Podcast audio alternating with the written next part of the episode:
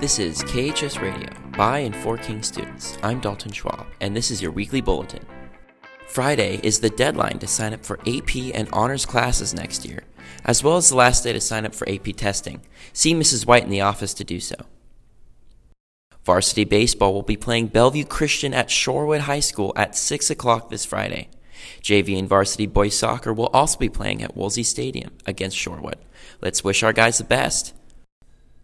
Two of our forensics programs will be competing this weekend robotics in Yakima and speech and debate at the University of Puget Sound. Let's wish them best of luck before they head out this weekend. St. Patrick's Day is this Sunday. KHS Radio will be putting out a story on the origins of the holiday and how the King's community and the people with Irish heritage celebrate. Keep your eye out for it on our social media. Follow us on Instagram and Snapchat at KHS Quill and listen on Spotify, Apple Podcasts, or anywhere you download podcasts. By and for King students, KHS Radio has got you covered.